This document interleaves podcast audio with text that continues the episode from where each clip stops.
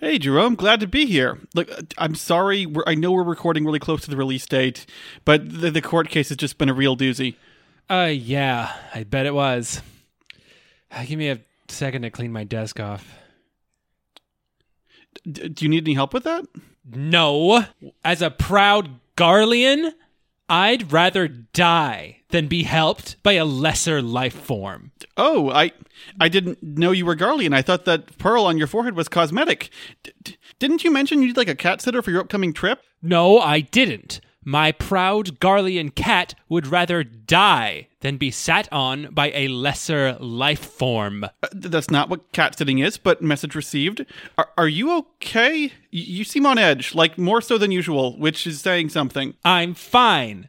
My proud Garlean feelings are fine, and they don't need their emotional needs met by a lesser life form. Okay, this is ridiculous. Why do you keep calling me a lesser life form? You're worshipping a primal. You said in your voicemail to me that you were summoning. Summoning is killing the world, Alex. No, I, I, I think you misheard me. I had jury duty and I was summoned to court, which is why I couldn't record sooner. Oh. Oh, oh man, I'm sorry. I, I overreacted. Ugh. Yeah, it's cool. It's totally cool. But um, hey, with that out of the way, I do got to tell you about the Red Holiday Starbucks cup I got today. okay, glory be to Starbucks. I knew it! This episode of Storm Buds just a military expedition to Garlemald help destitute civilians reconcile with the collapse of their nation, and we make for the moon. Fun! Buds, a storm of buds, and we're going to tell you about Welcome to Storm Buds, episode 41. I am your host of Light, Jerome Barbatsis, and joining me on this journey is my co-host of Light, Alexander Hambrock. Say hello, Alexander Hambrock. Boy, Garlemald sucks, huh? Garlemald does is in a uh, is in a pickle. This is a Final Fantasy XIV uh, recap podcast, and we are covering Endwalker, uh, particularly the part with Garlemald, the second sort of chapter in it. Two out of six, baby. Two out of six. I mean, yeah, every every expansion's had six chapters. I thought there were five. Okay, well, two out of six. Okay, we did, third we did way through. Shadowbringers in six, and that was way better. Um. Anyway, uh, so yeah, we um at the end of the last episode we resolved to make for Garlemald once we got the um dragon scales. We were able to resist the tempering of the tower, and so we make a contingency. But before we continue on with that, of course, we've got to do what we always do and get distracted by the exclamation points off in the horizon. Tell us about your side quest that you've been up to. I've been playing a lot of Griftlands, which I think I've talked about before on this podcast. Have I? I don't know. Say talk more. Griftlands is a roguelike deck builder. Um, It's Mm. from Klei Entertainment. They're the guys who did Oxygen Not Included and uh, Don't Starve. Those are the probably This is ringing a bell. Yeah, well, it's um, Griftlands is like it's a it's a game about being sort of like a bounty hunter, grifter, sort of like sword for hire on like an alien backwater planet in the future. Like think like uh, Tatooine, Hive of Scum and Villainy type stuff. Kind of like going around, sort of like you know collecting bounties and like beating people up and running errands for either the local smugglers or the local like you know military force, etc., etc. Mm-hmm. Anyway. I finally got around to dipping back in because when I first started playing it, they really only had one character that you could play as because it was a whole early access deal. And they finally have added the other two characters uh, that have their own sort of bespoke mechanics that play completely differently. And I've been just, uh, you know, put some more time into it over the weekend. Did a few successful runs on the the second guy who has this thing where he's flipping coins constantly that change what like effects his cards have. And the third guy who I don't fully know what's going on with him yet. I don't know. I don't have a ton to say about this for at this point. I'm kind of vamping for time here. I didn't really have a ton of time to do much this week. Okay, that's cool. For me, I've been playing the new, uh, the public beta for Teamfight Tactics Set 10. It's a new, uh, if you're not familiar, Team Fight Tactics is a League of Legends IP auto battler, auto chess, and the new set is all music themed. Every member is like in a band, and then you try and build members. You try and build members of your band together to, and then the the background music of the game changes depending on which band you're building up or which units you have, and that's very cool.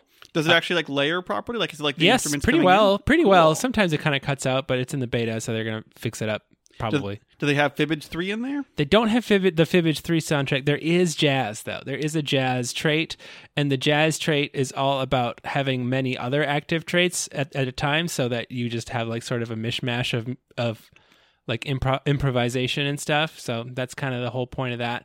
But that's uh, as close as it gets to Fibbage 3. Um, we also played Jackbox 10, and then we played the rhythm game in which Fibbage 3 was one of the songs, which is why he made that joke. I, We probably should provide some context. I had to do that now. You gave me an assignment as soon as you made that joke. But uh, once now that that's out of the way, we can all we have to do now is focus on the main quest. And we're going to start with the quest Sound the bell, school's in, and a capital idea. Um, we wake up from our nap because we we ended the last chapter with burger time, um, and then we had a food coma. So we wake up, and Krile invites us to come along to the Studium uh, to have a chat with Scholarch Monteshane, thanking him for coming to the Scion's rescue at the Rostra. Uh, the twins decide to tag along, and G'raha decides to stay behind because he's been a he's been a bad he's been a bad student. We ask around campus, and eventually we find the professor himself. And after a lovely bit of pleasantries and catch up, he does grace us with our favorite Final Fantasy XIV thing, a science lesson. Love these science lessons. It Love to see them it- yep. like figure out more of how this game works and just add explain more it explain it explanations. directly yes it is a lesson on the particulars of an enchantment that binds the forum's speech uh, we referred to it last episode as force choke but it is basically any time that any forum member even attempts to talk about their uh, sacred duty their body literally shuts down as their souls and memories uh, are actually flooded with excess eth- ether drawn in from somewhere i don't know the exact particulars, but basically, uh, their their memories get overwritten by this magic, and this process is voluntary and can only be reversed with a large majority vote from the forum. My first thought, my first association with this is that.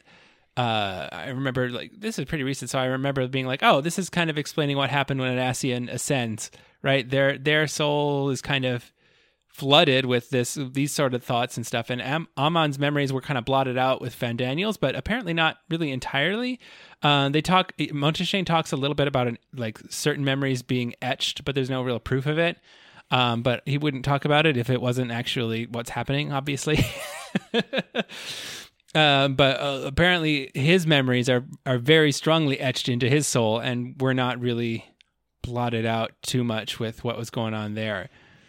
Yeah, this whole thing, like it's, they've kind, they've alluded to this mind, body, soul, this like memory, body, soul, triality, duality, but three, Sure, triality, whatever. sure, whatever. The tr- Trinity, I guess, sure. They've alluded to this Trinity before, but like I, I, it's worth, I think, digging into a bit now because I think it's obviously going to become way more relevant based on everything they're setting up in this expansion.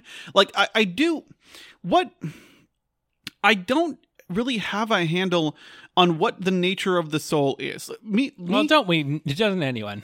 like I'm a filthy materialist. To me, like personhood is composed of a combination of mind, of memory, and body, and those two things are even pretty like you know tightly entwined. So when I think about like what a person is, I think like okay, they are impulses driven by the body and attitudes and opinions created by uh, out of memory. Like I don't know what the soul brings to the equation. When a soul recycles, when a soul like exits after death and then hmm. gets reincarnated, what is being carried along with the soul that brings some kind of property of identity? And I still don't have a great handle on that. I'm hoping that we'll find out more about what exactly that is cuz cuz right now it's sort of like the soul is a vessel for really strong memories and so like when you die all the weak memories kind of dissipate but some of the strong ones stick around and get planted back in the new body i don't know that's what it seems like so far Possibly. Could- Maybe that's just it. I don't know. Well, maybe I do. Maybe I don't. I have to pretend like I don't because I can't. I. You the can next quest is best of the right best. you can spoil it for me right now. We No. can just talk about it right now. The next quest is the best of the best. Oh, that uh, that was a lot of information. Uh, we go and pass the notes on to G'raha since he had to play hooky. And when we get back, he brings us an update from the mainland military leaders.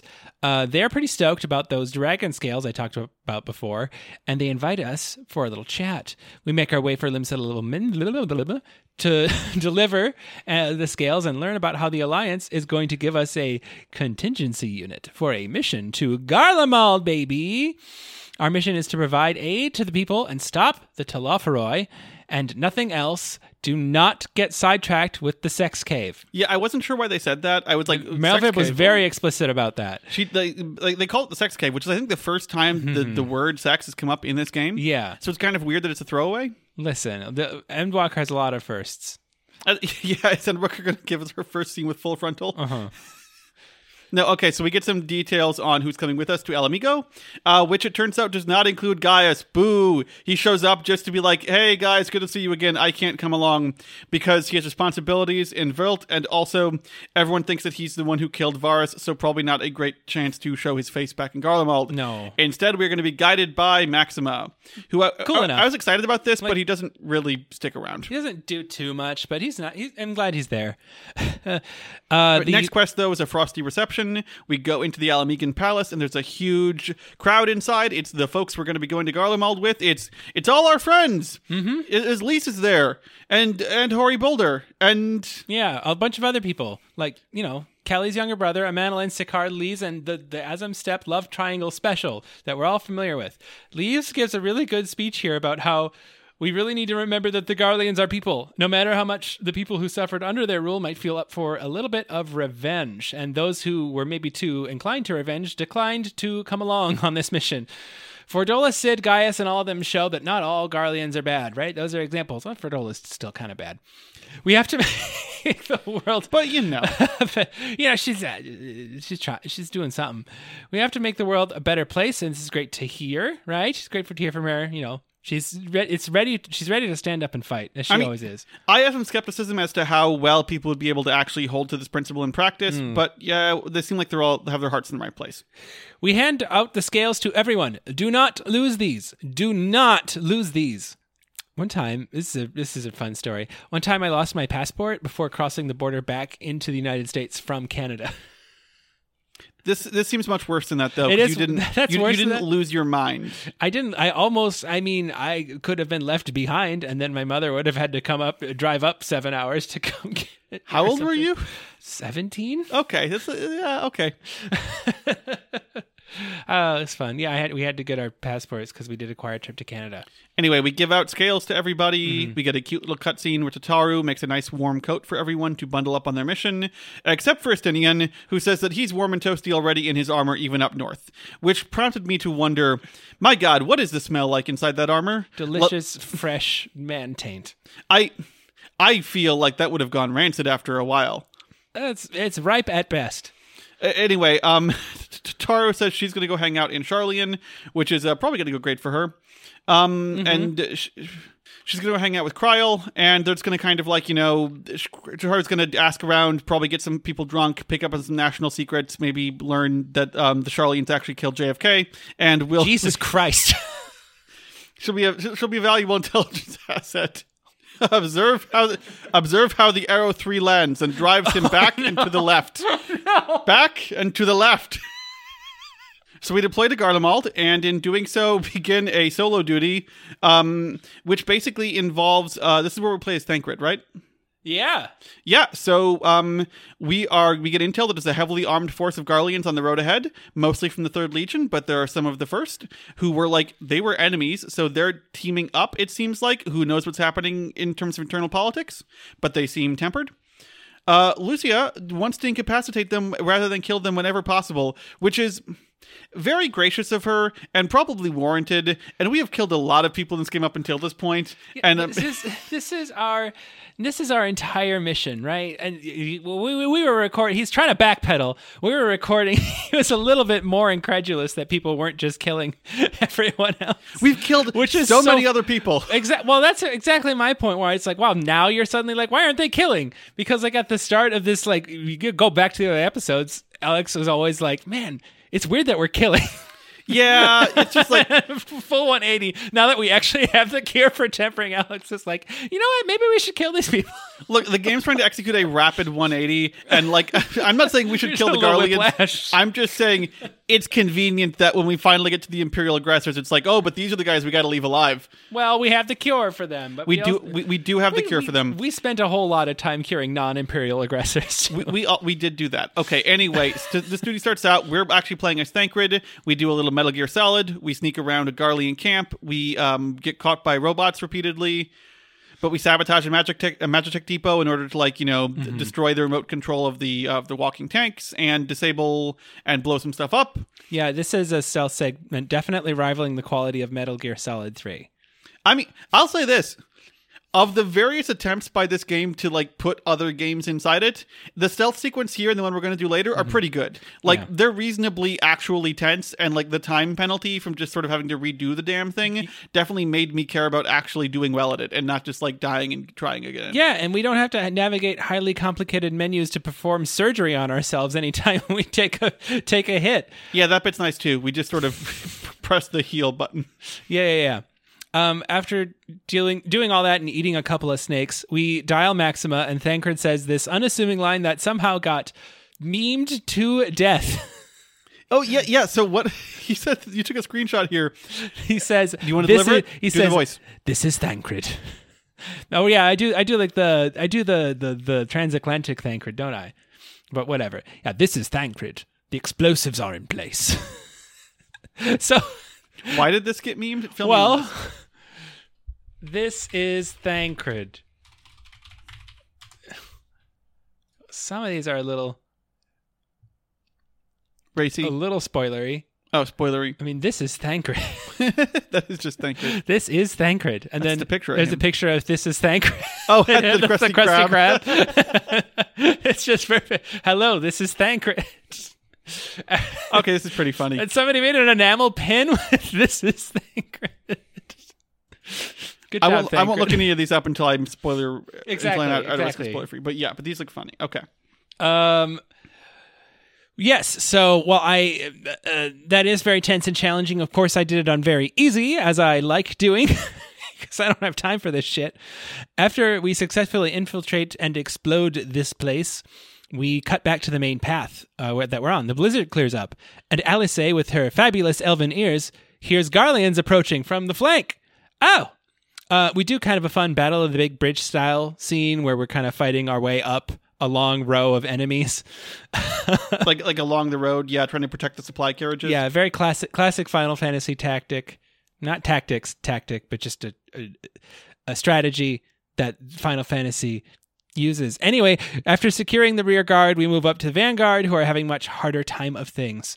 Uh, Estinian here offers kind of this. They have a cutscene here. Estinian offers the same concern Alex did about, you know, why are we bothering subduing these people instead of just killing him? And Y'shtola had the same response that I did to him just now, so we don't need to rehash it too much.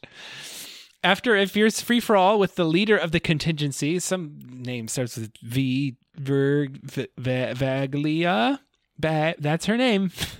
we that's it. You nailed we it. we celebrate sort of and look off into the distance as the tower where the capital stood once stood looms. Then a depressing piano ballad kicks in, and we all make for camp with what seems to be a jerry-rigged etherite crystal. and more narration kicks in about the very, very depressing history of the nation of Garlemald. Yeah, I did not realize how much Garlemald is just empty, icy tundra. Like I don't know if we're here in winter or if it's just is it like this year round? Yep. We set up camp in a nearby military outpost and christened the location Camp Broken Glass after the sound of the ice crackling beneath our feet. Using this camp as a forward base, we make plans to learn what befell the city and also to heat up the damn place. While these things happen, we search the area outside the camp for any and all survivors. Uh, that brings us to Tracks in the Snow and How the Mighty Are Fallen. Yeah, so uh, Amanda Line's been assigned to help us. Hell yeah. Yeah, I wish we, again we should got more of him. Kind of like shows up, doesn't do much. Um, he does spot a survivor running away from us with a spyglass. So that's that's- we think that's weird. We're gonna go chase her down. We tail this girl in green very slowly across the landscape and finally catch up with her. And the first thing she does upon seeing us is go, "Ah! Don't come any closer, or I'll blow up the explosives in the house behind me." Why do you? Okay, sure. This lady is of the. Uh, we we talk her down a little bit, and we learn her side of the story here. This lady is of the opinion that we are the ones to blame for the empire's collapse. She recounts a truly horrifying story of waking up after a night with a terrible roaring noise to a terrible silence as she ran past everyone she'd ever known and loved, transformed into mindless thralls. She reluctantly accepts our help, but looks pretty leery after after we uh, after the fact. After we patched the other refugees in the house up or, or by the house up over the fire, a creepy radio tune starts playing under the gazebo. And the radio has just been playing this song called Home Beyond the Horizon, a solemn reminder of their grim and you know, uh, their their bad origins and where they come from and it's kind of I don't know, something they seek solace in. One of the one of the the people there is convinced that the emperor is still out there, hiding but alive, and he's going to come and save them all from the invaders. this is all so cool. Like this is where like uh, this is where stuff starts really cooking for me cuz like like this is so much I've always wanted to see inside Garlemald. Oh, haven't we all? Yes. And this is like such an interesting way to tackle all of this to be like, oh, like an apocalypse has basically happened here. And everything is broken and everything is abandoned. And li- like, like as far as these people are concerned, they're living like the fucking The Last of Us, right? Like it's like uh, everyone they knew and loved has been turned into zombies. Like, Yeah. they're, like, like they're just surviving on the margins. They're hiding out. They're sort of like you know scavenging whatever they can in the wreckage of where they used to live, which was like you know, which again now without any power or heat is just an Arctic tundra. Like it is so. It is so bleak mm-hmm. and it is so efficiently bleak. Like you just like, immediately sort of like understand the incredibly precarious position these people are in and how desperately they are trying to grapple with it in different ways. And to top it all off, the radio is so creepy. Like they're they're, they're, they're stuck here in this mess and all they have to listen to is this radio that just plays this haunting slightly sort of like you know slightly distant slightly, slightly faded version of their national anthem like my god i might i might start to crack a little bit too Yeah, a little bit. so we go back to lucina who Lucina. Marth. lucia Lucinia. Luc- lucinia Go on. I had to. wait is it lucinia It's Lucinia. That's that's the woman in the green dress. oh lucinia not lucia No. our, no, No. our, lady oh, No, no, no. Okay, yes. So we go back to Licinia. The girl that why are man, why are they named that? Okay. We go back to Licinia. Don't the worry. lady in it's the a very temporary problem. Yeah, sure, okay. so so she inquires about the troops that we came in with, and we tell her a lot about our plans, probably actually more than we should tell her about our plans. Oh, for we just sure. kind of spill the beans and everything. And then like a voice calls out to her from inside the barn that she keeps standing in front of, and she's like, "What? No, a voice inside the barn? no, you didn't hear anything. Uh, go do an errand for me." Hell yeah. And we're like, "Hey, we love nothing better than to do an errand." So she asked us to go to a nearby cave and get some fuel from the tappers who work there. Um, not work there, are indentured servants there. Um, and just like, look, just run across the lake. Second cave on the left. You um, first one's the sex cave. Do not go in there. Second cave has the tappers. Do not get distracted. So we go. We go, yeah. We go run. Yeah, so after we obviously spend a couple hours in the sex cave, we make it to the fuel cave, and the tappers are not happy to see us. So we beat the shit out of them. then proceed to talk to the rest of the tappers inside the cave as if we didn't just beat the shit out of their lookouts. Uh, but turns out these people, yeah, they ain't native Garleans. They are people from other lands brought here as forced laborers, and they're not sure why we are going so easy on the Garleans either. I'm not saying I want to kill Garleans. I'm just saying it'd be understandable if some people in the story were struggling a little bit more with it. But like these guys are, and also like I think they make an interesting point here of like they haven't left because like they have no way to get home. Like like the empire that enslaved them fell, and now they're kind of stuck here. And it's like, what do you want us to do? March across the tundra until we get home? All we have is this mine where we tap for ceruleum, and we're going to keep working here. Yeah, yeah, yeah. And those, I mean, those that that again wanted would have wanted revenge didn't join this contingency. They said, "No, I'm going to stay home, and I'm going to watch Judge Valthree." Which, you know, I wrote that joke, and then I realized Valthree is on the first. They wouldn't even. Make, Garleans have radio. I'm sure they have cross dimensional television too. Okay. Well, uh, they give us some fuel as thanks for the networking and uh, uh, with the contingency because we tell them, hey, uh, we, got people at least now. We could, we could, you can make some trade. I don't know what the hell. Here's more folks. They're out west, and we head back. And also the leader, Lev the Tapper, lets slip that Licinia does in fact have a little sister that she's hiding. Back in that barn. That that cantankerous, duplicitous harlot. So this brings us to the end of the trail and a way forward, which Yep. is us getting back to the camp and discovering that, of course, Licinia and her sister are immediately gone. Damn it, stupid sex cave. Yeah, they um they attacked Alphinaud because they didn't believe him at all. They just um think that we're here to exact revenge. Um, so even though we have much loftier goals, they're really not having any of it. They still fundamentally see us as beneath them and not worthy of respect and that they're too prideful uh, like is how they put it to um to take aid with all of the weird heathen magic that we bring from Eorzea. So um guess we just got to babysit these assholes for a little bit while we go and search for Licinia and her sick sister out in the freezing wilderness and we go search for them everywhere and Jerome I thought we were to find him. We do. I thought we were going to find them alive. We find them dead in the snow with their creepy radio still playing nearby.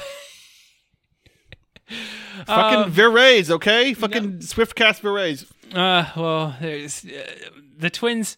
So we, we find them dead in the snow. Yeah, just the the woman. There's blood everywhere. The the twins run up to us frantically, um, with, and we give them the bad news. Right, that they grapple with the possibility that maybe maybe everything we're doing here is only making things worse, and that our actions might have terrible consequences. But at some point, Alphinaud convinces Alisaie to push on because nobody else. I mean, just we can't worry about that. What we need to worry about is the the truth that nobody belongs out in the cold. nobody deserves to suffer like this. So we need to we need to help these people. And we resolve to first the first thing we can do is bury these two in the town and uh, keep their creepy fucking radio. Alphinaud, he, he he justifies it. He says he wants to understand the tale behind Varis's voice because, like, this seems to be giving them hope, and hopefully, this gives him some insight into what they're thinking, and maybe they'll be able to make a connection. Yeah, a couple people have said I think that like that they can hear or they think they can hear Varis's voice occasionally coming through the radio and like commanding them to like be strong Garleans or whatever. Yeah, so I don't know, maybe That's creepy. yeah, that's maybe we can get some intel on that. This is like Persona Four, this isn't interest. this yeah, it is kind of. I mean, it's a midnight channel. It's it's you turn the radio on at midnight, and then it's very urban legendy in that way, right? Yeah. It's very like it, Junji Ito almost like. Fucking, oh yeah, Well, like like this is actually I don't know. This is an, this interesting thread here about the Garleans and the radio and Varis and everything. I think gets terminated kind of abruptly at the end of the content we're doing here. Maybe I'm wrong about that. We'll see if it comes back. But like I was, I thought they were building up something more with this, and it. Well, we'll talk about it when we get to the end. But I, I I was expecting kind of more from what's going on with this whole Varis voice radio thing. Anyway, we report back to the camp, and we get intel from the uh, recovered folks, the the folks we untempered, about the whole uh, civil war. Basically, the assassination of Varis started a conflict wherein uh, Nerva and the Third Legion clashed with the First Legion inside town for succession to the throne. Um, this, it, sounds like an extremely complex shit show. We get a lot of details here. The main thing is that House Brutus, that's Asahi's house, were funding both sides of it. Then the earthquake happened. Then everyone's memories get wonky, except that they remember that Emperor Varis telling them in their dreams to build a giant tower um almost as if like their memories were overridden with ether just like the thing we learned about at the sharlayan school interesting. Yeah. Interesting. You just do that to people. yeah so then they all built the tower of babil um so yeah that appears to be what happened in garlemald Okay, well, that's a pretty succinct explanation of what happened, I think. The radios are apparently built out of similar material to the warding scales we discover by, I don't know, I think, I guess Y'shtola uses her ether vision, which hilariously means that those huddled around the radios are listening to Dragon Skin. they resisted the effects of the tempering that's why they're, they're the ones who are alive and surviving out here yeah, it's just created a bubble for them, I guess. I'm not sure. Hmm. That's the secret to the radio itself, but we're not not really sure about the creepy song, right? Uh, as you mentioned, Serena rudely interrupts us with news about a young man who was just caught stealing provisions. A belligerent Garlean man that's not tempered whatsoever. His name is Jullus pyr Norvanus, who is under the impression that we are the invaders, much like everyone else in this nation. And what we end up wanting to say, kind of as a personal people, as what I want to say, maybe if you fuckheads weren't so invasive yourselves, you wouldn't jump to this conclusion instantly. but what do we know? But what we do say is, please pray calm thine breast. What are you doing here? He lets slip that his superior will deal with us, and we seize the moment with the twins to be taken back to their base to have a chance to chat. Before we go, Lucia sort of subtly tells us that Thancred will be watching, just in case. It's so funny. He like he stumbles into our force and is just like invaders. Ha ha! I will take you prisoner. Come back with me. What gumption! Uh, yeah, Jullus is confident, but he's confident. We'll give him that. yes. The next quest is the last bastion. What happens here? Uh, well, we march back to we're marched back to where Jullus and his camp are. Eu- Jullus? Jullus. And his camp are, and we're ambushed by tempered soldiers, and Jullus is all for killing them. Oh, you So- should love that. Yeah, he's not into our tempering cure, so he's um he's just like, hey, no, we got to put these guys down. Which Jesus, like, which like, all flippancy aside, my God, can you imagine? Like, like it's like it's, it's it's the whole zombie thing, right? Like, can you imagine being surrounded by people you used to know and just thinking you have to kill them all? It would mess you up. It would mess up like your entire sort of moral compass and how you think about the world. So I'm cutting Jullus a little slack here. Yeah. Yeah, like he's really Cut- cutting him a lot, is cutting him a lot more slack than you ever cut anyone in Eorzea when we first started this game. I- Jullus is really invested in believing that these people can't be saved in a way that sounds like something that he has probably had to try and convince himself really hard of to justify some actions he's had to take. Mm-hmm. Like, I can imagine that if Jullus has to confront that people could be saved from this, then he might feel real bad about some stuff he's done.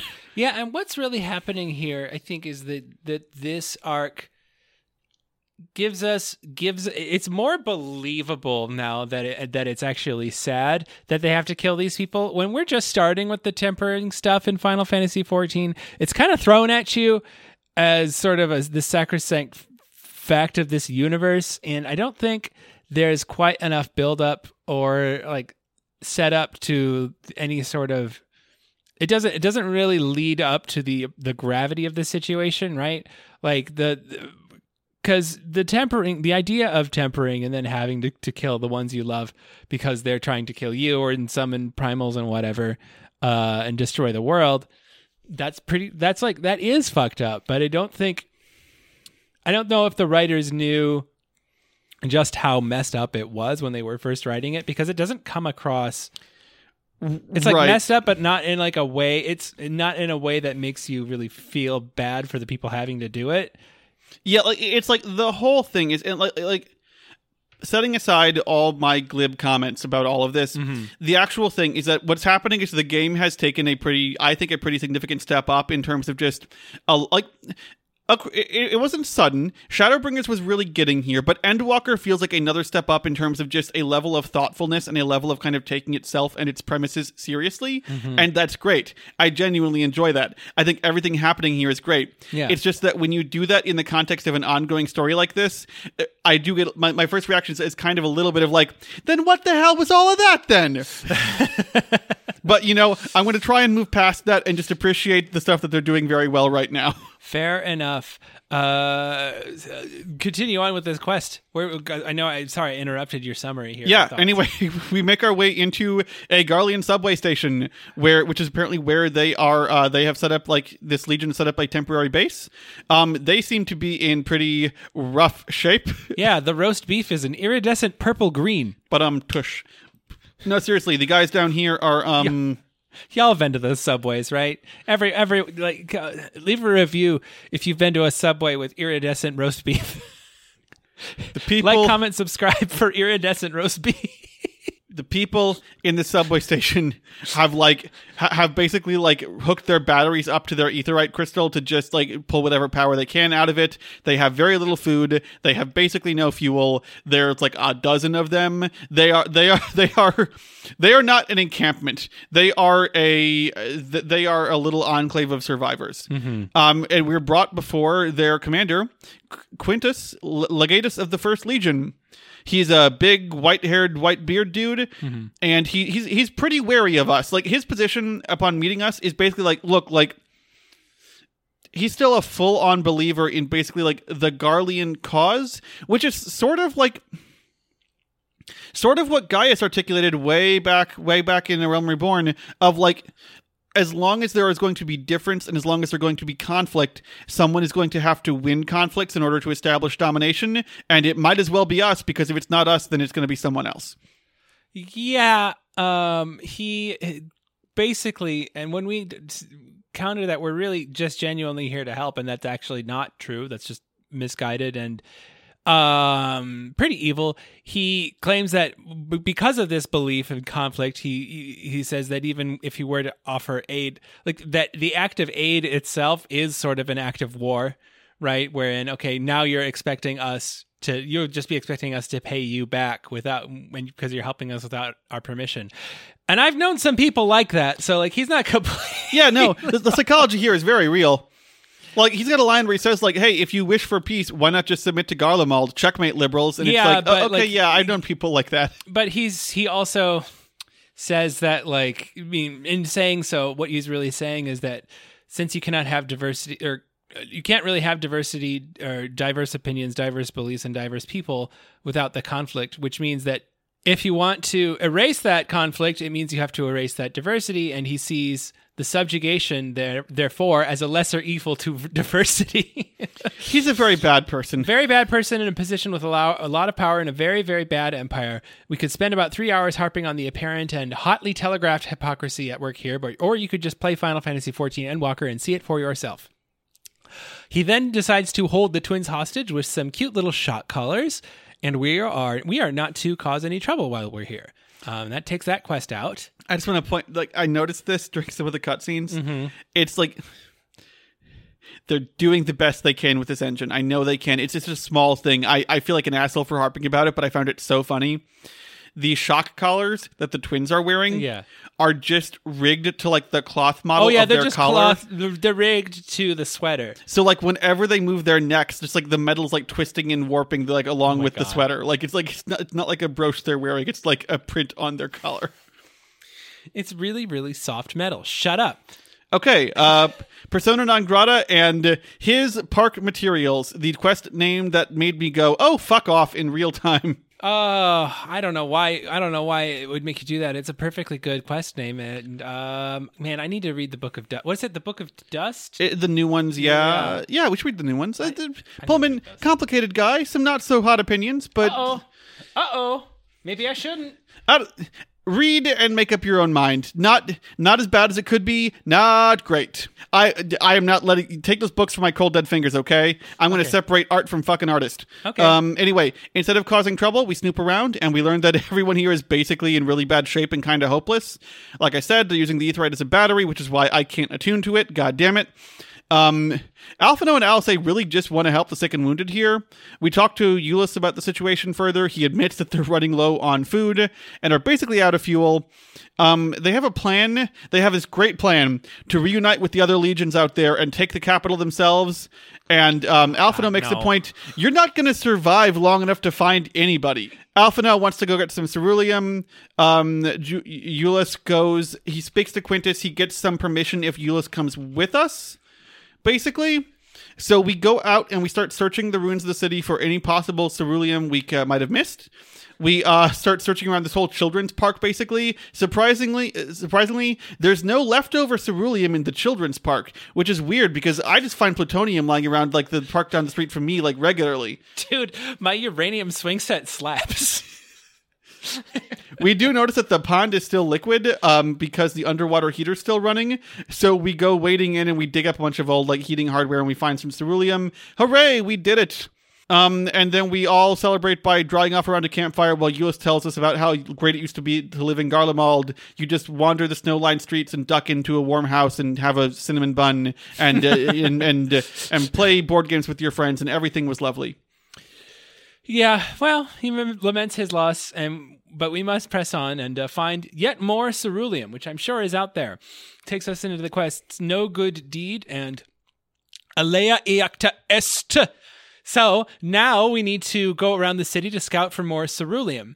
This gives us a chance to get into the ruins of the city proper. We find some more from busted war machines, and while we wait for the twins to come back from their little scout, um, Thancred gives us a mind call. The fuck? I don't know if this was actually established as possible, but whatever. We I don't remember it. He Yeah. was- he's just talking in our brain. we tell him what's going on somehow out loud. We just speak, and Thancred hears us. He says, "Okay, cool. Those are the Garlean's plans. Got it." He thinks we can use this information to our advantage. I find this very cool. Again, there's just like a level of like groundedness and sort of like practicality to this whole thing that it's hard to put my finger on, but it feels like a step up in terms of like just all the implications and repercussions and uh, and actual like consequences of our actions kind of meshing together in a neat way.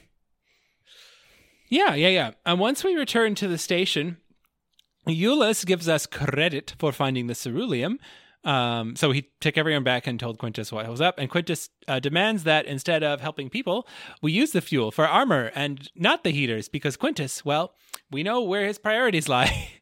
he takes his officers into a little war council, and while that happens, we ponder his words. He said something like, "At the time for action is upon us. Are they going to storm the capital now, or something else?" Um, when Jullus gets back, he states that the twins. Here's what's going to happen. He says the twins are going to be held captive until the contingency withdraws and relinquishes their supplies. Um, and we end up talking the twins down, who were rightfully pissed. And the, uh, we indulge the Garlean's request at Thancred's behalf. Yeah, because like the contingency is offered to provide supplies to these guys, right? Yeah, Yeah. But they're- said, okay, we're going to take all your supplies and you- you're going to be out in the dust, I guess. I don't know. And Jullus pulls out the, the shot collar trigger and you can really visibly see him shake. He's got restraint and hesitancy. So it's kind of representing that like he believes in his nation, but he knows what is right is to not hurt these people that are just genuinely nice and trying to help. But he's got his orders and he's going to follow them through. Um, he commands us to inform the other Garleans that it is time to depart and bring the supplies uh, to go get the supplies, and he tells us to use a specific phrase ask the Isle. It's not clear exactly what that means, but the replies are ominous at best. One person states that that he would recognize the savage as a ruthless, merciless creature, and to defeat him, we too must be uncompromising. Cool, bud. Didn't ask. Yeah, um, we just we just pass on this like secret phrase that Jullus gives us to um to tell them without inquiring what it means whatsoever. Like, I really feel like we should have pressed a bit harder on this. I mean, really, like, like what is he up to? He just won't answer our questions, but he does seem pretty conflicted about what's about to happen. So, um, Our character is kind of a bonehead.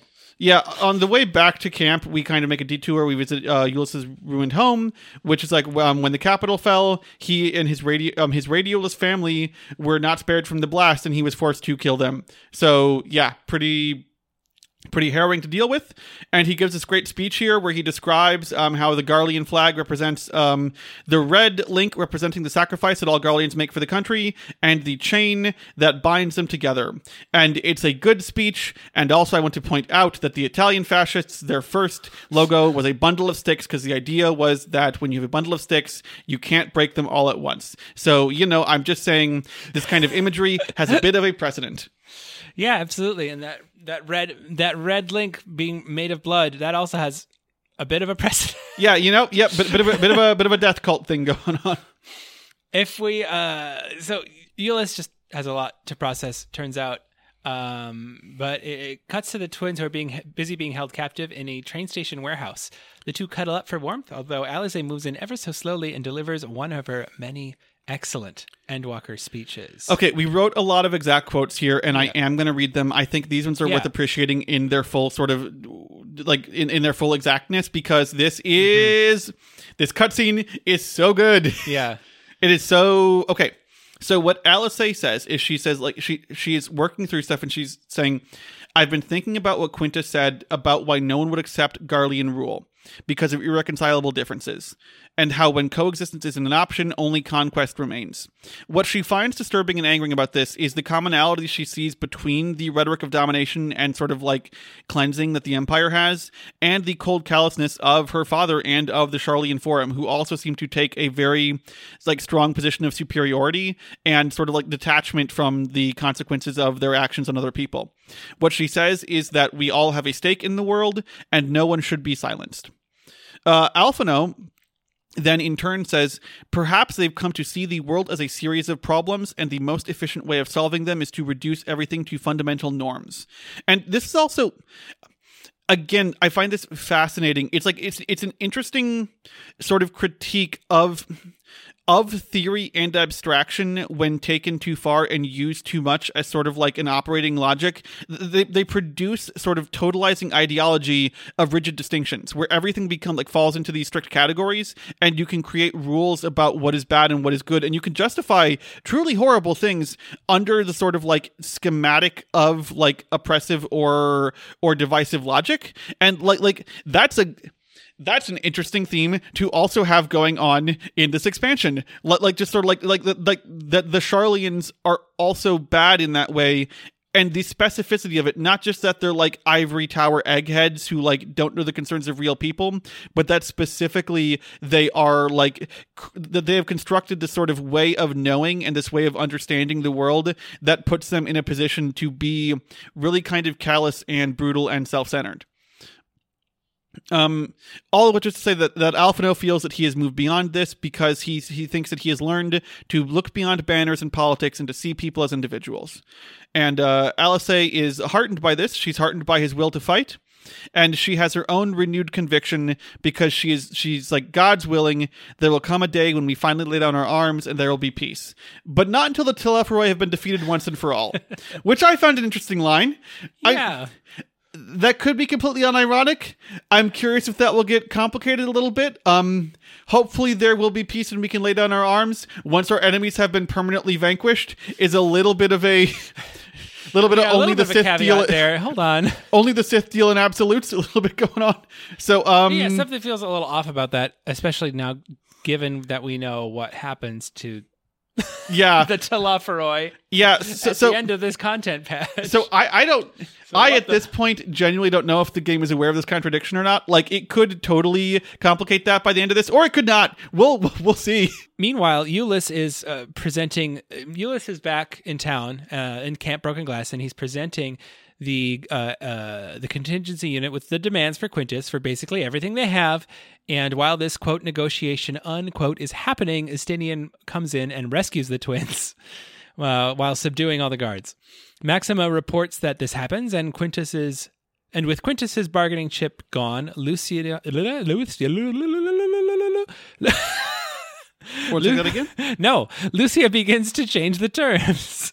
After Lucia demands to see Quintus in person, Jullus offers a counteroffer. How about guns and a fight with the contingency unit with our Magitech armor that It's we an brought? ambush. It's an ambush. But before any fighting really breaks out, the white mage child, whose legs are just out in the cold, I don't know, wind blasts everyone to a standstill, and for some reason that works. Uh, okay, I don't know. Maybe they could have just cut that out, but whatever. Lucia takes this, moment to explain that the 10th Legion was the one that requested aid from the Eorzean Alliance, and they request that the first stand out, first stand down, and she delivers this message to Quintus, something I didn't write it down, but it's just like have the ill stand down. I think is what she said. So So, she the used cam- the code word ill. Yeah, the camera cuts back to Quintus, and Quintus, um, he agrees with this because it appears to be legitimate. He releases his entire legion from duty. He monologues a bit about how the Empire longed for a world united, and that he's glad that his radiance is not here to witness the current state of affairs. He then picks up a revolver, loads it, and points it at his head, and the camera cuts to the twins running into the station, trying to reach him so he can agree to a truce before he does something rash. But um, it cuts back to the Garlean banner, which is spattered with blood over the center link, and Quintus's dead body. This feels a little bit trite, like compared to everything else we're going with here. The the guy who like can't deal with the change of things, and so he kills himself. That I felt I, I- was kind of like that felt a little manipulative, but um, Well, it makes him a realistic totalitarian supremacist. Yeah, sure, His okay, Philosophies only operate under spite. Like oppressors are often so indoctrinated in their beliefs that they will do things that end up harming themselves to spite those they hate, rather Yeah. than rather than actually acquiesce to help or anything like that. So, fair point. I mean, that's that's what happened in real life. That brings us to Strange Bedfellows. We meet back up at Terminus, and the soldiers waste no time explaining what happened downstairs. Uh, the soldiers now have to learn how how to function without their brackets asshole cowardly brackets leader. He just made them do everything he said and didn't give them any agency really. So now they and the refugees don't know how to fend for themselves in this fucking wasteland. Uh, this is a really interesting sort of microcosm of the effect of the fall of the empire in general. right? And like all these subjugated states and subjugated peoples who have had their everything told what to do are now suddenly left to fend for themselves because their central link is shattered. Hey, weird. Uh, sort of breaking down what happens when a nation or an empire sort of disintegrates and uh, people just have to pick up the pieces, which uh, I mean, Japan certainly has a history with, and uh, we as the US, US certainly have a history of causing. causing that. Yeah, mhm. yeah. So we try and convince some of these uh, refugees, soldiers, and such to come to Camp Broken Glass for a bit, and most of them agree to do so because where the fuck else are they going to go? Uh, so we clear the road for a caravan of refugees, and when we get back, we let Lucia know they're coming. She's grateful to us. She tells us not to think too hard about Quintus's reasons for committing suicide. Uh, what matters is that we're here now, and we got to pick up the pieces he left behind. Yeah, she doesn't be like, eh, don't think too hard about it. She's more like, well, you know, it sucks that he did that, but I mean, like, we're, you know, my my first impulse is to be like, why did he do that? But it, like, in the end, does it really matter? Like, what matters is the people that are here now that need us uh, to help for them. So we're gonna do that. Okay, in from the cold again. Very cute, very heartwarming scene we get to open with here. yeah, this this quest is um this quest is just very sweet and nice, and that's it. After all is said and done, we set down for a restful supper, during which several cutscenes will play in sequence. The refugees who have come up to camp are uh, are healed by our, our chirurgeons, and those who didn't are uh, left with provisions at Terminus. Jullus walks up to camp and stares over the hot fire for a moment. Amanalan and Sakar drop by and bicker about who did all the work getting the heaters up and running. An unnamed soldier comes in and gives him a nice warm mug of soup.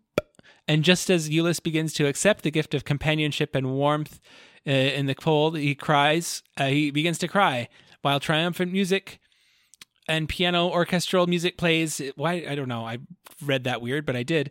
Um, and we we see in our in our coat pocket as he's crying a new flower color unlocked, blue. It's.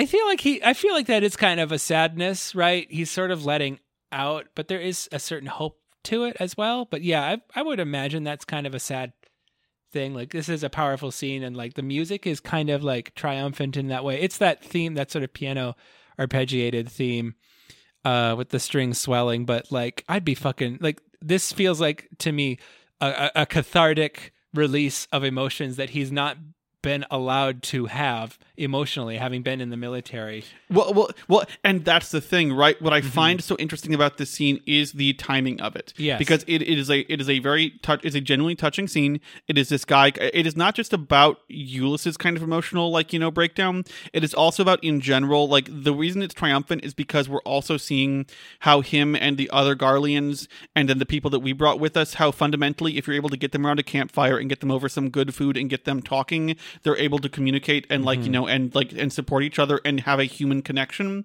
and Yeah. like and and this was only possible after Quintus was out of the picture, right? And like kind of like the implicit logic being sort of sketched out here is that like that this human connection between sort of the people on the ground, even when they're on different sides, is possible, but it's only really possible in the wake of the destruction or the dysfunction or the breakdown of the existing sort of power structures and existing sets of rules that kind of keep people divided. And like it, it like it's like like that that Jullus wasn't able to even let himself get here emotionally until he was kind of forcibly displaced from the power structure that had been forcing him to engage in this way of living previously.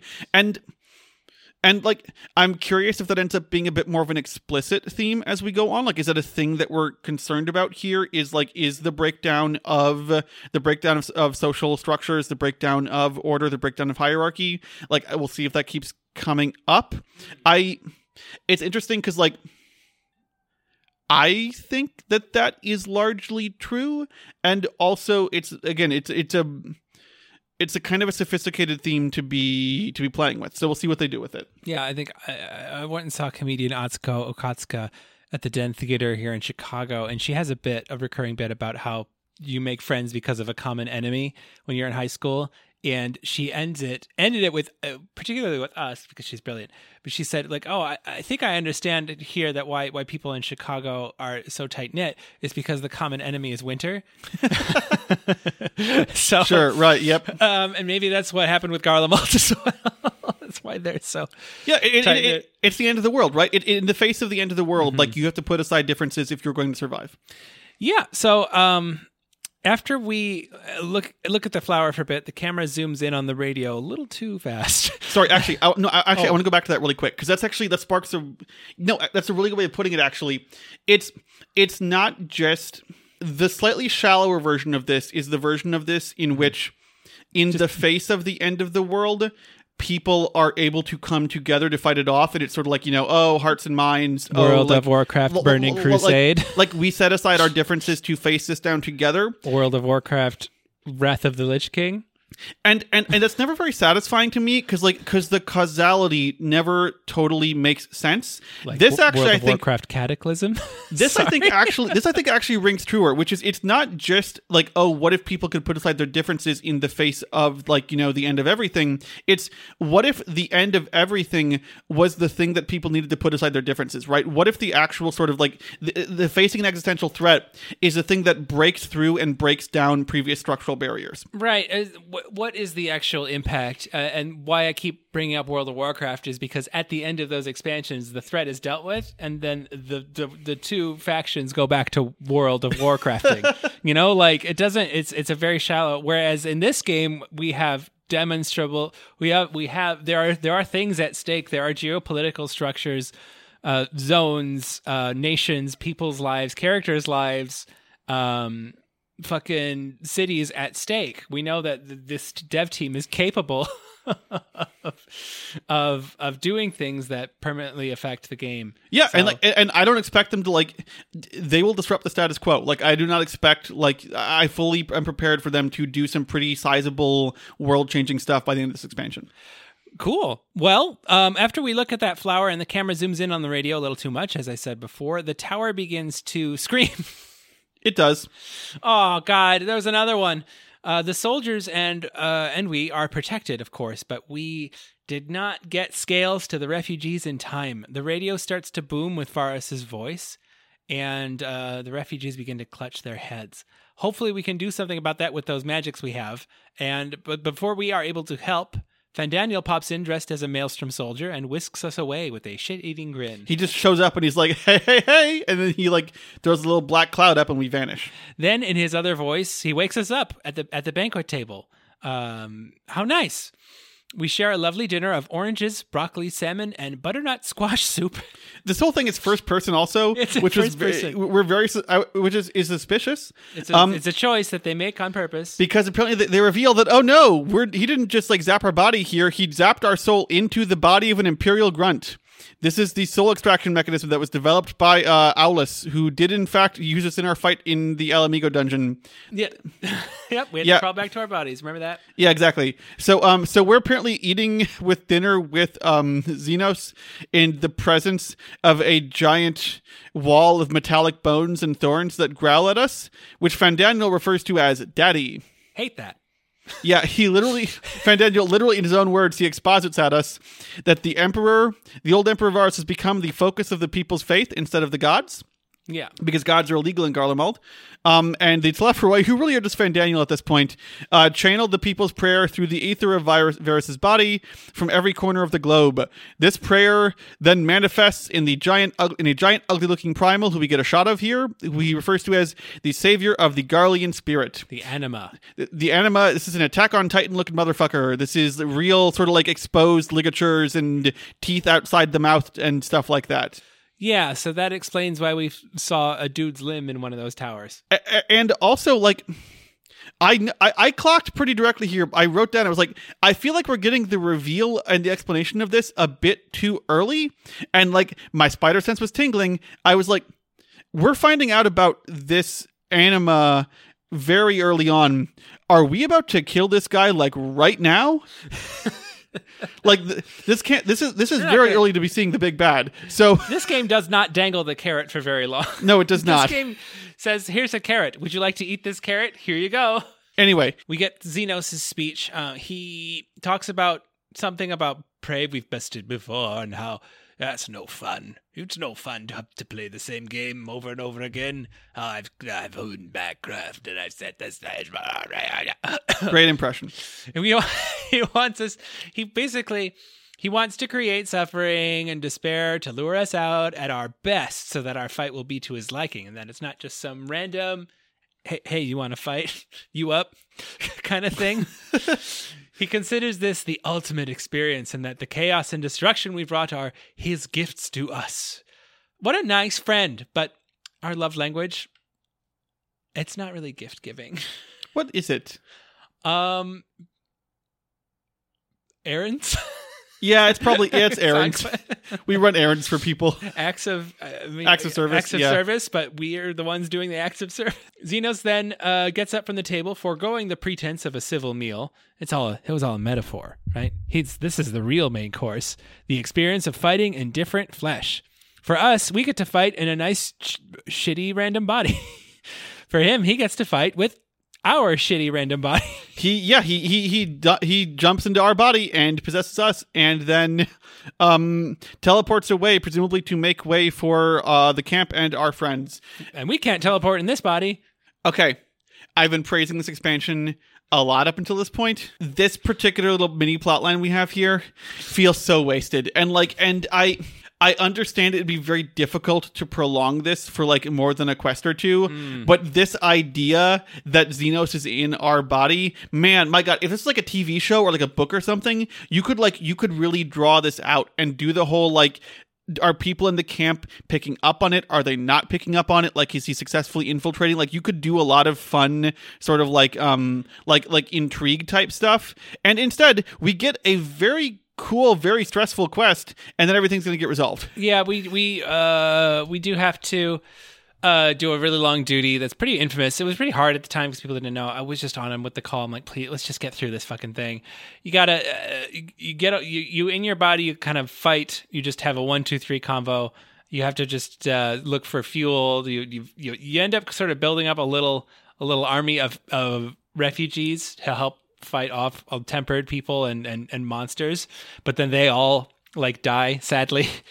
And we barely cling to consciousness in our weak, frail body, but we eventually get back. Again, like I, I if it weren't on a time crunch, if we weren't rushing to get to like you know to the ne- to like the next bit. Like again, I found this pretty effective. Like it was Oh, yeah. certainly very stressful because you're running around these ruins and you have like very little health and almost no healing, and every like encounter is extremely impactful. And so I sure was like actually kind of sneaking around and going, oh fuck, oh fuck, and trying to like Yeah, yeah, yeah. dodge the the aggro and stuff like that until I got the fuel and ceruleum, and then it's all pretty easy for the fuel in the Well, armor. here's It's all pretty easy. Here's my response to your criticism, right?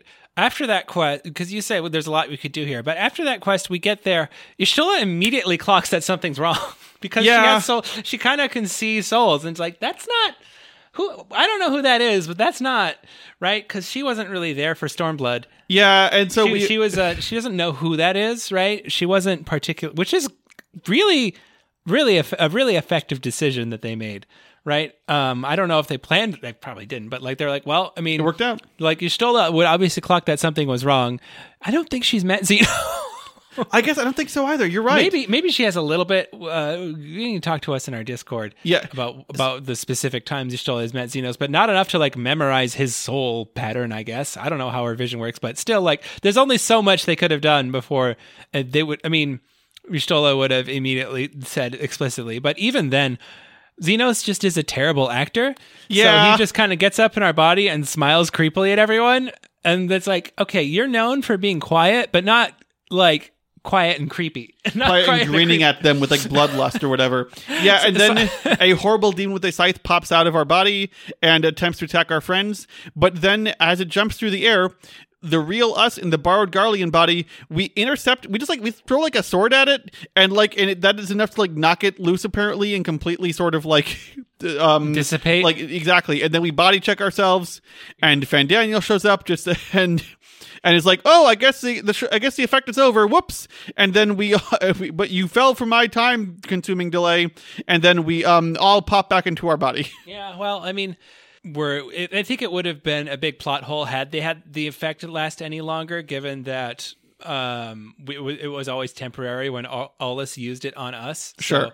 I don't know. I think that was a, a smarter choice. Yeah, maybe there's more they could do with the soul jumping, but I guess I'm just like, it's like it's a cool idea that feels a little underbaked in execution. And I'm kind of like like either do more with this I or mean, they did a lot with it with Elidibus. Sure, or they do a lot with Elidibus. well, it's like Elidibus did a whole lot with it. So I don't know, man. I, I, I would have. I think. I think I disagree, and I think I would have been really tired to see any more of it at this point. Oh, uh, then I would say go, go the other direction and cut this whole section. Like, I don't know that we need to have Zenos in our body for like one quest. maybe, yeah. Okay, anyway, Gateway of the Gods, next quest. Yeah, after we recover uh, from that ordeal, uh, everything everything is we get set back to our body. Everything seems fine. Um, but we, we we relay what we learned from Fandaniel. They made a primal in there with the body parts of Varis uh, that are scattered all across the planet. Um, and the te- the towers are tempering people to Garlemald so that they'll pray to the nation or the corporation or whatever. Anyway, uh, in so many words, we need to take the fight to Fandaniel and beat that primal up as we as, as we always do before he ends up enacting his plan. We end up taking the train into the capital and begin the dungeon. Um, and uh, we, so of course, I said the word, and uh, yep, the ears are perking up. So it is time for our regularly uh, s- scheduled contractor appearance of the Dungeon Goblin. Bring All him right. in. Bring him in. Come on in. It's me. It's you. It's really I'm you. back. you. You're not your sister this week. That was my.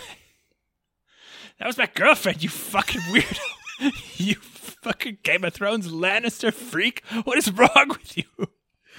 That's my girlfriend. I'm sorry. I've had You a really, should be. I've had a really bad week. It's good to see you, buddy. yeah. Okay. It's good to see you too. I guess. You're not your girlfriend this week. I'm not my girlfriend this week. She's very sweet. Th- Thank you. She's Thank very you proud. very is, much. She, is she going to be Dungeon Goblin's wife anytime soon? Well, that's a very personal question. Wait, you're you're just yeah. You must you must be pretty on edge, man. Now Tower let's of make Babel. this let's make this about you for a moment. let's take this time. Look, I just I can't I can't talk to my therapist because I have no health insurance right now. Oh, that so I'm kind of dealing with a lot. It's a lot is bubbling up inside me. Oh. So it's it's just it's it's, it's been I've got a lot of complex emotions I'm dealing with. But I shouldn't take that out on you, and I apologize. Oh no, that's all right. I'm sorry. I was just joking. I know, you know, you know I love you, man. It's good. It's all good. It's all good. Fist bump. Yeah, that- did I do that right? you did that. right. You slapped my hand, but it's close enough. Okay, cool. I saw that move on Frasier. Anyway, I'm the Dungeon Goblin. I'm here to here to here to recap the Tower of Babil. There's so many towers in this expansion. What the fuck? Anyway, just kind of noticed there's two in a row. The first boss is Barnabas. Isn't that that? Isn't that the name? Isn't that your name? No, no, I'm Barbatsis. Don't confuse me with this guy. Oh, They're very different in build. If you saw them side by side, you'd be able to instantly tell which one was Barnabas. Yeah, Barnabas. Uh, oh yeah, Barnabas is way hotter. Barnabas is a big boy. I'm a big boy. Anyway, Barnabas he does uh, some he does some magnet mechanics and he punches people and you can just gotta look up. That's pretty much it. The second one is Doctor Lugae and he turns you into a frog He does turn us into a frog or shrink us. or shrink you. That's pretty cool. And then the final boss is Anima. Yeah, I was totally right. We just immediately defeat Anima. Woo! Anima is a is a summon from Final Fantasy 12, 10, 12, not 12, Final Fantasy 10. I should know better. I'm the Dungeon Goblin. I know everything. Anyway, this guy's got two phases. He go up, he uh, sucks you in the middle and hits you with lasers, and then he puts you down below and throws his toenails at you. He does do that. They're horrifying. They're giant claws and they sweep across the field. Cool. Well, that's about it. Is this my check for my rand? Yeah, yeah. There you go. There you go. Okay, I see it's the same. We gotta talk about that raise. Remember that? I mean, you did kind of like we're getting like half your normal time. You you kind of feel like you're rushing through stuff. What? Uh, listen, my rate is one dungeon per 25 rand, but that's really, I mean, that's so below the average market rate for any dungeon recap. Mythical being. You look at Dungeon Unicorns rates, that's 75 rand per dungeon. Well, Come then on, man, I'm giving you, I'm giving you a great deal, and I'm super knowledgeable. Can you please send me an email about this afterwards? I, I'll send you another email. this is very unprofessional. Yeah, okay, okay, yeah, We I bet it. can't do this on air. Yeah, I'd, I'd say it is. Look, I'm sorry. I'll forward it over to HR. Okay, they Yeah. said they look at it. Okay, okay, yeah. Storm Stormblood Stormblood's HR. All right. Okay, well, I'll take my rand and I'll get going. Bye. We we, we might we should talk to Dungeon, to Dungeon Recap Unicorn. I mean, if they're charging that much, maybe they do a really, really good job. Yeah, but Yeah, like we should like we should find out, right? We should probably find out. I mean, that's a good idea. He may have helped us. I don't know. If, It's like when you're looking at bread makers and you're like, this bread maker's like sixty bucks, but this bread maker's like two hundred bucks, and like the more How good expensive is that Gotta be, it's, It's gotta gotta better, be right? Like bread. it's it's so much more expensive. It's got to be better. Yeah, yeah, yeah. And uh, expensive things are never worse. Anyway, we get to the top of the tower after uh, after blowing Anima up. Uh, Fandaniel cackles a bit, and a huge beam of energy piece- pierces the heavens towards the moon. Um, and uh, before Z- Zenos and Fandaniel step in it, Hydaelyn appears. Except it's just Krile. I don't know how she got here, but she did. Whatever. Yeah, I guess I don't know how Kyle got here either. Anyway, She attempts to divert some of the energy away from the beam, and it successfully holds the seal on the moon. The That- seal, which is a big kind of six pointed star thing. star that we're familiar with. Fan Fandaniel's trying to break this thing. Apparently, um, Fandaniel for the first time is talking about wanting to like unleash Zodiac or something, and I'm like, what the hell? This guy has never talked about Zodiac before. Like he didn't. He doesn't give a shit about Zodiac. What is going on? Well, he's talking about he's, he he was talking about the most elder of primals. You just led us to believe that Anima was that, when actually the primal he cares about is up in the moon. Yeah, Anima was kind of a chump. Like, yeah. Anima was just just getting the energy to the moon. So he says, so they say, "Oh, dang it!" And they use the Tower of Babil, the energy, the ether current that they just made to the moon to teleport up to the moon. But uh, before before they, as one la- a last ditch effort, Hydaelyn sort of makes their Uber. Drop them off on the other side of the fucking moon. so they got to walk all the way around half the half the Fucking- half the globe. God damn it. uh, one star. Um, yeah, well, we we offer to follow them. And everyone agrees that it's for the best that that we follow them alone while they try to help the tempered and everyone else outside. Which sounds to me like everyone else just like is scared scared to go to the moon. Which like I get it. I don't know. Yeah, I'm not interested. They, they don't have like scientists. They don't know if there's air up there. Like no one's been to the moon before. If anyone could survive a trip to the moon, it's us. Somebody who's been to the other planets and stuff without having our soul ripped out. Okay, so um, we that's that brings us to the quest: a trip to the moon and Sea of Sorrow. And this is where we started our um, Storm Buds event, which was really fun. Um, it was uh, it was a staged kind of screen shared event. We hung out with folks in our Discord. You can find the links to join our Discord if you want to join the next event. Um, but this was so fun. So we did these moon quests and then the the upcoming trial with a group of of uh, foolhardy adventurers, foolhardy listeners uh, who who came to to our aid, which was a really special experience. But we'll talk more about that once we get to the trial. Uh, but I wanted to just shout everyone out for in the Stormbloods Discord for for being so awesome. And we actually picked up two people in the dungeon yeah, that was who great. came and then helped us with the trial and then like they're probably working through the backlog now um which i You mean guys were cool. what a treat for them right have you listened to any of our backlog i haven't Not in a while. no i'm like scared I hope they get past like episode three. that's true we're like really quiet i know in the first episode because i'm always too scared to pump the volume up Maybe But we should have told them like start like early and work backwards. That this is why maybe better. like once we're done with Final Fantasy 14, we're gonna have new starting points and just being able to talk, just like doing random sort of topics instead Yeah. in different other games. We'll figure it. Any, anyway, anyway, um, back. so Yeah, we get some narration here. Uh, long before um Dalmud, which is the, the moon they put um oh, Dalamud, Dalamud, which is the moon that they put that one's on Bahamut me. into. Yeah, um, Zodiac was sealed in this moon, the regular moon, and the souls. they kind of do the whole like as a double bluff sort of deal, like like in a fighting game, or like when you're playing rock paper scissors and somebody like does rock twice and you lose to it, and you're like, damn it, this is the moon again. I never saw this coming. Yeah, and also like so like so all the souls of those who were sacrificed to him still kind of slumber uh, up here, dreaming of the time when he'll be made whole. So there's like so we're kind of wandering around on the moon, like in front of this giant moon palace, and there are spirits of ancients up here, just kind of like confused and scattered, and kind of looking around, not really clear what's happening, wishing they could go home. So we um we climb to the top of this giant moon palace, and we meet a ancient figure known as the Watcher, who is he a spirit or is he just here? Well, I tossed a coin to him and he was very grateful. But uh, the Watcher here is just the Watcher is is here we'll say that for now. Since Hydaelyn created the moon and they are responsible for the prisoner, uh, they're kind of a jailer, and the devices which hold him fast. Down below, a creepy hologram of Zodiac remains sealed inside a blueberry. It's like a big It's- cyberpunk ass fucking sweet uh hologram, like blues, reds, and purples It's- of Zodiac himself. It's giant. I don't know why this is that came to mind. It's it's like as big as a Top Golf. Like I don't I don't know what that is. it's like a four story like golfing driving range type cage structure, which is about as big as Zodiac. Okay. I'll take your word for it. So yeah, so um, so the Zodiac, the Zodiac hologram is in there, kind of like it's incomplete because it reflects the fact that Zodiac is, um, you pointed this out, has not been fully kind of restored because we have not done all the rejoinings. Um, and it is surrounded by six seals, which are giant swords driven into the ground, five of which are broken. Dang it. Although, although the Watcher's repaired one and he's trying to fix the other four. Well, that's nice. Uh, well, Hydaelyn is. he- We explained that kind of. So okay, so Hydaelyn as it being of light is sort of like yeah. So Zodiac is alive and here and kind of existing, right? And so long as Hydaelyn exists, no further sacrifices need to be made in his name, or uh, so that so that he doesn't like fade into oblivion, right? She's kind of keeping him in place.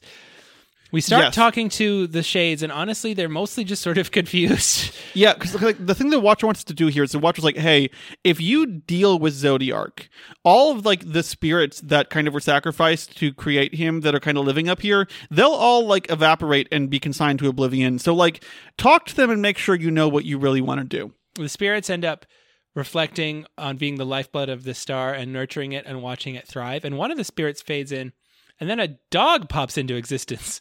A fancy dog. Yeah, it's like it's, it's like one of the spirits appears to turn into this gold dog, and like it's not like it's like a wolf; it's like a show dog. Like it's like a Yeah. it's unusually lustrous. And we follow it to further more, yet more spirits. And one of them near the end is particularly anguished and summons a whole host of spirits that begin to swarm us. But they're quickly dispelled by someone who recognizes our soul and is called a familiar spirit. It's Hythlodaeus! It's the real Hythlodaeus. He finds- he's, he's yes. here and he recognizes us as his old friend uh Azem, right? Yeah, the, say, the, the, the, the he recognizes the color in our soul, and we say, "Oh, we meet again," and he's like, mm, "No, we haven't met. What are you talking about?" And so we explained everything that happened in the first, and he's like, "Of course, Emet-Selch did that. That big softy." Made replicas of, of me and all of our friends in our entire hometown. but this is the real deal: a soul sacrificed to Zodiac. Uh, this soul does not know our intentions, but he bids us to protect the final seal and uh, bids us farewell with the line, "My my old new friend." Hythlodaeus is the best. he has a way with words for sure. and he, he wants us to bid to birth paradise where fear is a distant memory. That's sweet. Yeah. And now we start our final quest, the Martyr. We hop on board the dog and it sets off through the air. Ah, damn it. Zenos is attacking the final seal and we should stop that. Too late. Uh, yeah, we. Zenos just breaks it um, immediately, and Fandaniel bids Zodiac to rise. Uh, the sort of like the whole hologram flickers out of existence, and from within a giant red pit, something starts to stir. Um, Fandaniel says that this, this, whatever this is, Zodiac, is a is a creature of pure instinct, and it is waiting for guidance. But it grows more powerful with every passing moment. It has no pilot. Elidibus is dead. Yeah. So Zenos declares his intent to consume the god and then the world, and he's like, "Once I do that, will you fight me, or will, like will you fight me now to try and stop me?" Which would be a lesser but welcome amusement. And we prepare to fight him now, and then Fandaniel goes, "Psych! Uh, actually, the yeah, the plan might have been to drop Zenos in the pit and have him turn into uh, Zodiac and kill everything, but now actually, I think I want to do it instead because that sounds more fun." Remember when I said I wanted to die and take everyone with me? He, he really meant it. So he jumps in the pit. And then we jump in the pit, and then we arrive in a starry void, and basically all these sort of masks are flying around us, representing the souls of all the different sacri- ancients who sacrificed themselves, and they're kind of like again, sort of like they're trapped in this like limbo state where they're like recalling things over and over or repeating things over and over, and they're talking about how like they are the martyr, they are the bestower of new beginnings, etc., etc. And Fandaniel just laughs at them and mocks them and says, "Oh, what an irony it is that these souls, the source of the world's the, the world's saviors, will become the source of the world's destruction." Um, and they continue to insist, no, no, we're going to save the world. And he continues to berate them, and then everything fades into silence. We pull out our uh, our uh, our uh, soul crystal, our Azem crystal, and a familiar voice tells us to let the light of our soul shine for all to see. Back outside, um, like Fandaniarch is now taken full form, and he um insists. Uh, he, he's like he says like, "Hey, I intended to pit my fractured divinity against Zenos, but a more tempting option presents itself. What if we? What if I just crushed you? Like you will trouble me no longer." Well, Zenos, you got caught, you dumb bitch. Yep. Anyway, we'll come back to it. Uh, we, we we this is where we uh, fight Zodiac, and Yeah. this fight uh, was so fun. Thank you again to everyone who helped us uh, kill this guy on the first try. First, first try, First try. first try. Honestly, this went extremely well. uh, we'll certainly do something like this again. You know, I we ended up kind of like needing to to sort of pull it together. I had to do a little bit of cheerleading. We had a Danger Dorito volunteer for for to be our guide, um, and uh, so we we ended up learning. I mean, I, I don't think you were the only sprout in there, so it was just like a good time. So if you and if you're playing along with us. Uh, as the episodes come along, thank you for doing that. That must be a really taxing experience. Wow. Okay. trying to put up with these chuckle fucks. do, do, you want to talk about the fight itself at all? Like it's um, no, it's cool, but like it's uh the fight itself. I think he just it's basically a danger Dorito fight. You kind of just have to follow the person who knows what they're doing. There's not a whole lot of group coordination. it's with like all the cones and stuff, right? Oh, yeah, there's the, you just look at the side, you look at the the sides and whatever. Yeah, yeah, for sure. Uh, I mean, the bigger thing is like, oh, we're The fighting music. Zodiark. the music is the bigger thing, The music's and, the- good, and and the- also the plot. And you're like, we're fighting Zodiark. We're level 83. Yeah, what is like what like not even like a fake fight. Like it appears like we appear to have actually just done the Zodiac fight, which Yep.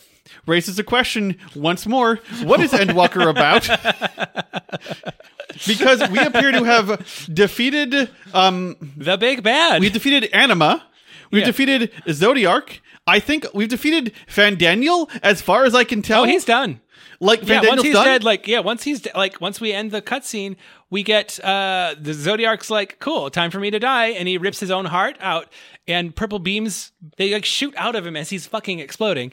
And Fandaniel now narrates his death in dra- dramatic terms. He he he says something like, "The man I was, the man I was, would weep for what I've become, the all-consuming contempt. But the man I, something like the man I am now, has 10 million millennia to justify my answer to the question of whether or not people deserve to live. And there's now no value in their existence, not a whit. For all that I looked, none did I see.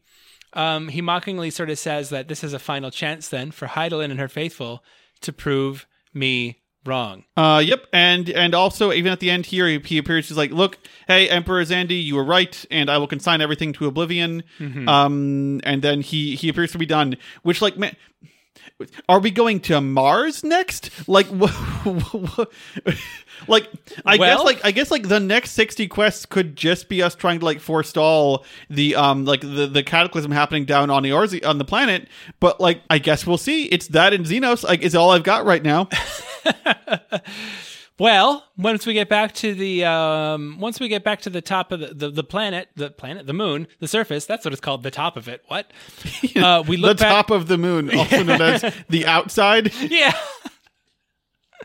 um, we look back on the planet on Hylian, and suddenly, red, cla- crackly vision and a female voice says, "Ah, at last."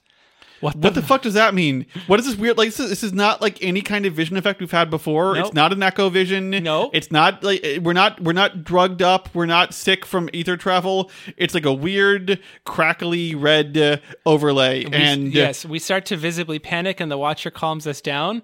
Uh, they say, "Okay," because the Watcher seems to know what the fuck's going on. I mean- Maybe they said the blue star below has been thrown into turmoil. With the death of Zodiac, the laws of nature over which he presided have begun to unravel.